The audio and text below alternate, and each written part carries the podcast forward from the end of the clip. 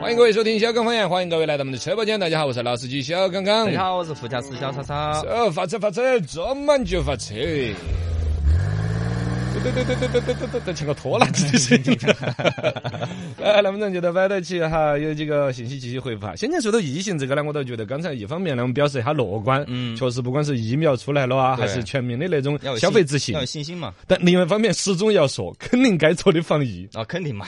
哦，一个是现在说的是疫苗出来了，但还没有打到你屁股上，是吧？哥。对呀。哎，这是打屁股还是打肩膀啊？呃，哎，打脑门心，不晓得，呃，这个就不懂了，有点外行的吧？对对对。哦，好像是打的绑本儿，我回忆了哈，央视上面采访那个就是拉冻肉的工人，啊，好像是露起个膀子在，哦，哦，好像是打绑本儿，好吧，那就行嘛。哦，对，就是暂时还没有拘在你身上，你就不要打了，拘了还要分产生抗体没有？对，还要打哪种程度？而且产生的抗体，人家就专家的建议都还是把口罩戴的，哦，都要戴，因为勤洗手、戴口罩。对对。然后在这种情况下呢，在那个我们工程院院士张伯礼老师不是在。这个新冠抗击方面也是专家呢，对，他这次也是在央视不在北京卫视有个节目里头有个说法，还是多真诚的。大概的意思就是说，这儿不是马上要春节了吗？嗯，大家还是不能像这个，比如国庆节的时候大家是敞开耍，哦，但春节的时候好像张伯礼院士的意思，可能还是不能够敞开耍。嗯，呃，其中一个说法呢是，国庆节的时候其实天气还不冷，嗯，春节的时候就已经太冷了，太适合病毒的生存了。对对对。然后呢，张伯礼这个这个院士的一个说法就是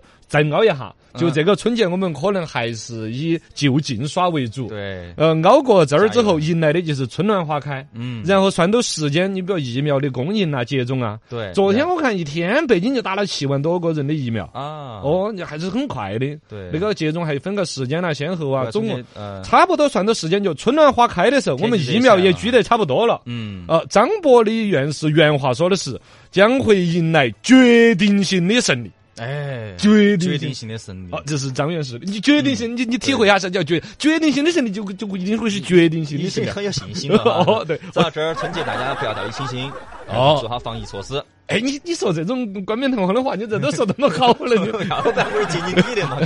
有点可能，对，大概是这个意思，是这个意思。哦，再按一下，按一下。笑，笑死冯嘛，刚刚柔并济。方方言举行宴，宴之有小刚方言，海纳百川。来，小刚方言接着吧，稀奇稀奇真稀奇。哎呀，这个新闻好安逸，还是好安逸。网上我看到有一个段子，就说的是一个哥们儿跟朋友发了一个微信，日晚上出去喝酒啊。啊，我老婆不准。嗯，日，那你老婆可能违法了呀。日，民法典第一千零五十七条规定，夫妻双方都有参加生产、工作、学习和社会活动的自由，一方不得对另一方加以限制或干涉。社会活动，你们喝酒还算社会活动？是啊，是啊，社会社交活动也算社会活动之一啊。我朋友喊我去喝酒，这是我的一个自由，一方不得对另一方进行限制和干涉。那是民法典上是这样说了，对吧？去跟他说嘛，拿起法律的武器，你就要武来武器。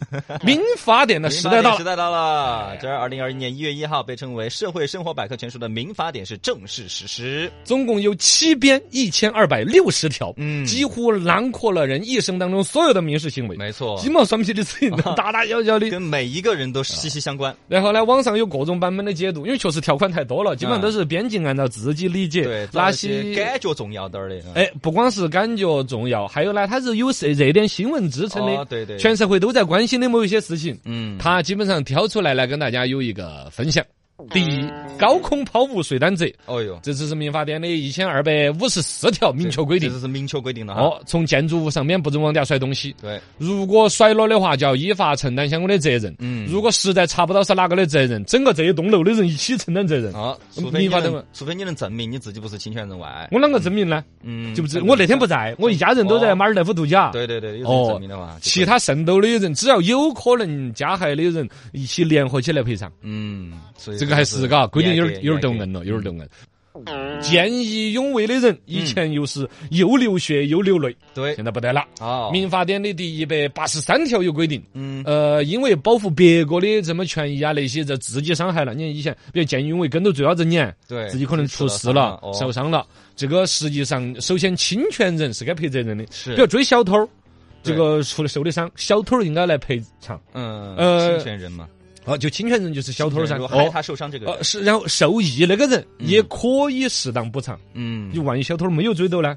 我帮你撵包包的，哦哦，丢包包这个人，补偿可以哦，适当的补偿，因为人家确实是为了保护你的。对对为见义勇为者这是撑了腰的。嗯，斩断校园贷和各种网贷。哎，这个挺好的，哎，民法典里的六百八十条明确规定，是是禁止放高利贷。禁止高利贷哦然后这个利率也是不得违反国家有关规定的。国家有个坎儿就百分之几点几嘛。对对对对对。哦，你说，嗯，也不晓二，二搞忘了，不晓得，不敢 乱说，哎，乱说不。敢乱说。然后借款合同对支付利息是没有约定的，视为没有利息；还有自然人之间借款视为没有利息。呃，他他那个意思是，就要么你们就约定好利息。嗯，哦，而而约定好的利息不能违反国家的规定，比如约定的很高。对有些高利贷就是写了合同约定了呢，你当时借钱的时候，有时候是吧，求爹爹告奶奶哦，他就多高他都敢借。对九出十三规，你懂不懂？嗯啊，什么意思？九出十三规你看就创社会的这种的。不懂不懂。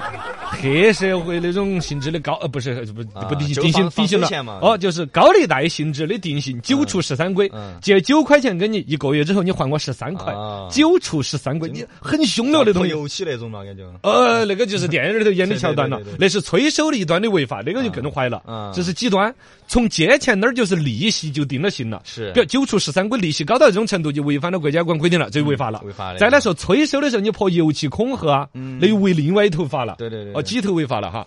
然后就说这儿就说双方就之间如果没有写明利息的呢，就直接视为没得利息。你要么就写明利息好多哦，你不要说口头说的利息不行。还有一个自这这个更凶的一个规自定，然人之间。自然人之间借款，嗯，视为没有利息。啊，就我跟你之间借，我们又没打啥子条。那我更不得借给你了，就是默认为这个嘛。嗯哦，你你你如果要钱都有利息的，就写出来嘛，而且是写在国家范围内嘛，对，很详细。白纸黑字。哦，这这样基本上对于原来的所谓校园贷呀、裸贷，这个真该管，逼得好多娃娃哟很多大学生都对嗯深受其害啊。哎呀，这个才不晓得你以前剩下来的这些债务历史遗留问题啷个定性呢？它已经发生的这种高利率的一些贷款问题。根据个最新的嘛，最新的呃，也不见得，也不见得。核心的还在于它利率高低，高到了一定的程度都定性为高利贷，有可能就国家属于管理的。嗯哦，这个要具体的法律条款自己去钻研了。民法典里头，AI 换脸换声音是侵犯肖像权的。哎，这是对很多网络创作者一个这个有侵权哈。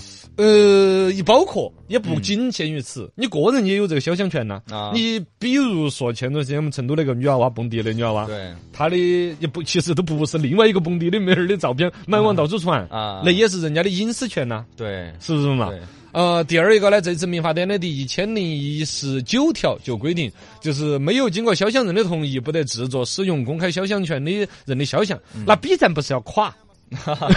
对，比如说之前那个吉尼泰美还做打篮球那个叫啥子蔡徐坤嘛。嗯嗯嗯对啊，他说要告的，那个也告得到的啊！啊。但最终好像那个官司后来呃啷个判的呢？没有一个最终。也对对对，也也没有说什么了。反正再还要把民法典。这个本本儿要翻出来的话，人家嗯肖像权人没有同意的。对你这样动真格的话是能告的。那整个娱乐圈的，你看影视作品了那些，他都没得肖像权，没办法，整个 B 站全是这个啊。对，看你个人呗，你的热度就这样带来的，你还去告的话，对吧？看你个人选择了嘛。嗯，你是不是还说巴不得这个嘛？我有一点儿，哎，对我有一点儿巴不得叫人家恶搞。我现在现身边我就只剩了一个朱大爷太子身，哎以他有限的老年 PS 技术，就把我的脑壳啊，把我的头像 P 得到云上飘啊飘的，哎呀，我都觉得很。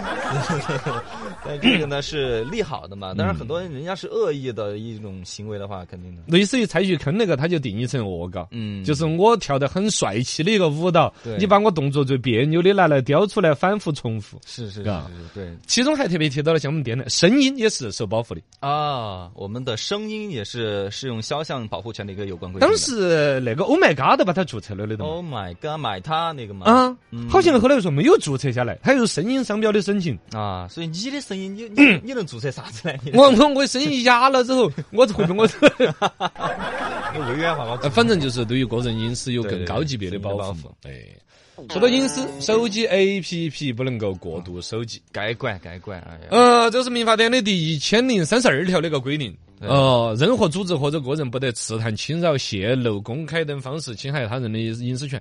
那那个 A P P 上面那些要我的地理位置啊，啊，你不要的话，他注册不码，到啊。要你的手机通讯录。是啊，你能弄啊？那不严格意义上说，是不是这个民法典一出来的话，所有这些 A P P 都该架起钩子，就马上要取消这些所有权的？这个因为牵扯的是工信部管。嗯，工业和信息化部，因为这一边是主管网络啊、A P P 啊这些啊，嗯那么他们的 A P P 一开始你上市就应该有一个合格检验那种啊。对，你生产把面整一个呃黄黄老五花生酥出来，还有国家的什么质量质检局的要管呢？是。那么你整一个 A P P 这种程序产品，应该过一下。应该有个过一下的，嗯其中你比如你索取人的权，但这个里头啊有个那个问题，这个搞技术的人呐、你也不见得管得到他，嗯你，对，他就闭门儿的嘛。嗯，是嘛有后台的嘛？哦，现在嘛，在大大方方的索取你的啥子啥子信息公示出来了的嘛，那个你还可以对他做个约束。对，拒绝。他偷偷个儿收收集你的信息呢？啊，就像原来老百姓担心的，就是用哪些 A P P 的时候，摄像头自己转过来啊之类的，哦哟，是吧？然后如果一泄露的话，这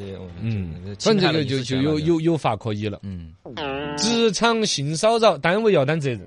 嗯。呃，但是在单位上面，机关学校啊这些啊，呃，他的责任呢，倒不是说哪个发生性骚扰把校长抓起来，是采取预防的责任，呃，防止和制止利用职权呐、尤其从属关系实施性骚扰的，这个也是明显看得到新闻里头关注最多的了，对，就是上属上司和下属之间。嗯呃，领导和下属之间有一些职场霸凌跟那个性骚扰搅和到一起的一些东西。嗯哦，学校要承担，呃，就就学校啊、机关呐、企业呀、啊。单位呀，要承担相应的预防、受理投诉、及时的调查处置。嗯呃要有这些关系的嘛，还是。哦，就相比之下，不是闹到最后了才来管嘛。哦，都要管的，呃，然后也是大家很关心的那种，呃，关于不尽孝者不分或少分遗产。嗯，就有抚养能力和有抚养条件的继承人不尽抚养义务的，就分配遗产的时候应当不分或者少分。哦，这个其实就是跟我们基本老百姓的道德理解的一种，嗯嘎，关注了。抚养老人。以前呢，简单的就把这些东西呢，就是没有明确的规定。嗯，生活当中，其实老百姓口耳相传聊的就这天。你看他哟，对原来你管过老头儿吗？啥子哦都是生病的时候，人家是哪个哪个在管道德？层面的谴责。哦，，道德层面大家理解的，现在在法律层面做了个约束。对，明确规定。哦，这样子反过来说呢，对于老有所依、老有所养，也是一个嗯保障一。个保障。哦，你不要看到老头儿这套房子，你原来不管，哦等等最后来分房子就是了。是我躺在病床上，你还管我？，哦，这个是其实新闻就出过那种有把房子给保姆的呀。啊，有有有，是嘛？对，哦，就是你本来你原来抚的这个就没有尽孝，那你是分财产的就不分或者少分。哦，类似的还有一个也是类似跟道德论，就是婚姻里头出了轨的，嗯，就你一会儿闹出去惹惹惹惹到后头大家离婚了，是吧？啊。这个民最终就你跟别人同居啊，或者你是家庭暴力打到离婚的啊，你在离婚的时候，实际上另外一方是可以提起赔偿的，可以请求大概也就是两口子的房子分发呀、嗯。财产分割啊，都是参考条款。对，也是道德层面上面的一个约束。哦，说到结婚呢，民法典的这一次第一千零五十三条，还有一个我们结婚之前如果有重大疾病的，要老实说，啊，不能瞒到对方。隐瞒病史哈。哦，如果说隐瞒到去把结婚证都扯了，回来结了婚了才发现，嗯，呃，你有啥子状况，对可以申请离婚。对，就不能隐瞒的哈。呃，关于离婚这个结婚这个啊，还有个那个就离婚有个冷静期，这个也啊，已经写进去了。前讨论的很热嘛。对呀、对呀、最开始好像说是有一些民政部门的一些太婆、呃大不大姐、大姐大姐在上班的大姐，大姐就就很像好心的，哦说你们冷静两天嘛我们没有找到公章，等两天来干嘛？是现在你这也是一种从老百姓约定俗成的一种善举，嗯，反推到了民政部就法法民法典上面来，把它明确写到，就是他就离婚分成两个程序，第一个程序你们两口子一起来申请，啊，交一个申请表之后呢，要等个三十天，对，三十天之内，任何有一方反悔了，嗯说我想了一下，不想离了，好，这个事情就不能够离。啊，哦，就就如果你们三十天之后不来领那个离婚本本儿，也是视为你们撤销申请了。撤回了，哦，对嗯，就是实际上就是原来说的冷静期这个说法。是是啊，这整个民法典一千多条，对，哦，还多得很。刚我们节目有限，嗯就跟大家分享到这儿。大家如果对刚才说的哪一条有兴趣、有点观点，嗯都，可以来我们分享讨论。没错，参与我们的互动，把呃那个罗小刚刚好的微信公众号。那我们再接着吧。欢迎各位来到我们的小刚方言，欢迎各位来到我们车播间。大家好，我是老司机小刚刚。大家好，我是副驾驶小叉叉。好像那个音效，坐满就发车。来，我们的节目当中看看微信上面的一些互动。先前我这儿装了老江湖，结果就遭打脸了。嗯好多人都能够纠错，纠错是三规，啊是借十块钱，给九块钱，哦还十三块钱。啊，其实这很也是很多高利贷在做这个嘛。他这个跟这这些都是不存在的了，国家已经严厉打击，已经这就很少很少这种错误的现象了。没错，啊，然后呢，他这个呢是更严谨的说法，我说的是借九块还十三块，嗯但其实人家本本上的写的是借的十10块，块然后只给你还9 13块还十三块哦这些东西坏大的。嗯，千万不要接触这些东西哈。心事很严在说 A P P 那个事，嗯，有的 A P P 坏得很，动不动就要访问我的联系人、电话簿、相机这些。嗯嗯，，都是都是。是。然后那个心事很严还说到一个那个，他说上海办健身卡都有冷静起来。啊有哎，当时我多想讨论那个事情的，啊后来时间搂搂搂时间搂搂过去了，嗯可惜了，感觉 对对对好有意思。啊，健身卡冷静，我觉得相当有必要啊，真的是。呃，虽然是有必要，但其实呢是一种、嗯一种很怪异的治理方式，是不嘛？也就是说，其实是本整个健身卡这个行业里头比较推销过度。嗯，呃，比如说管理发数了，然后反向的用一个所谓的冷静期的方式，哦，嘎来管理一下，也算是一个方法。是个政策。嗯、也但其实有点儿有点儿怪异。来了，我们人变书生，变名将，变谁像谁？说过往，说现在，说古论今。小刚出场，这里的龙门阵不一样。新派评书讲抄袭，嘿，我名堂。哎，这两天大家都晓得，这个郭敬明跟于正嗯，生活过得有点压力，是的，都道歉了。挣了多少的钱，确实是若干年前的这种抄袭的案件，嗯，全民都有那么大的一个关注，但最终好像也没有受到个啥子损失。是你要真放在作家这个圈子里头，你说哪个来学习正能量？嗯，哪个是？感觉越打这种抄袭官司，他知名度热度还越高，是不是嘛？对对，对包括最近两个人频频当评委指点江山。啊，参加综艺节目，呃，那边被这个作家老师些集体来联名抵制，嗯现在抵得郭敬明的电影好像都要下线了嘛好像是。呃，但是又说的好像是他的价值观有问题嘛？咋个？是光东灯儿漏得太多嘛？是看到我也看到那个光东灯儿，但你这价值观就有点困难，你哪能看广东的人？是吧？反正这个事情也这么一说，书场里头讲古代，自古文章它也有一大抄，哦，还抄出来个成语。古代也有哈。唐朝初年，嗯哎，有个叫张怀群的人。哦，就是很喜欢的做点诗啊，填点词啊，但自己又不肯下功夫，哎，就属于东拼西凑啊，哦复制粘贴式的作家哦，结果有一次，他就把当时颇有名气的一个诗人叫郭正一，嗯，还有王昌龄。啊，两个老师的这个诗啊，拿来生拼硬凑的，拿来就到处显摆说是他的。哦，你比如说，人家这个个这个王昌龄写一个五言诗，嗯。他前面加两个字，嗯。比如你比如你看“床前明月光”是多好的诗是吧？对对？他加个“哟喂，床前明月光”，就变成他的了。或者加后头加头呀，床前明月光，哟哟喂喂，疑是地上霜哟，举头望面无月，哎呀，低头思故乡，哦豁，哦 他就变成了七言绝诗，这个 他就拿来发表去，或者人家本来写的是个七言诗啊。七言诗那个我看。掉两个字嘛。呃，窗含西岭千秋雪，嘎哦，叫窗含西岭，我就就七的，它就减两个字变成五言诗，嗯感觉是啥嘛五言诗？嗯窗含千秋雪，嗯，门泊万里船，是不是啊？是不是啊？他就算了，哎呀，你这这脑壳好烂啊！这种极其无耻。对当时的人呐，就我们古人那个时候的价值观都很正的，就觉得这种把人家的诗拿来改成自己的很错误，把说就笑这个这个啥子东西儿呢？这个这个这个。呃这个这个作者吧哦，就笑他说嗯“活剥王昌龄”，你把王昌龄的诗剥掉几个字来生吞郭正一。哦，生生变成你的哈。哦，对呀，就闹成一个笑话。后来慢慢延续成了后世这个成语叫“生吞活剥啊哦，这个成语就这样子来”，的。就就是从抄袭而来的。你看，哎，来抄的抄的有点正能量。对。指责了，这是。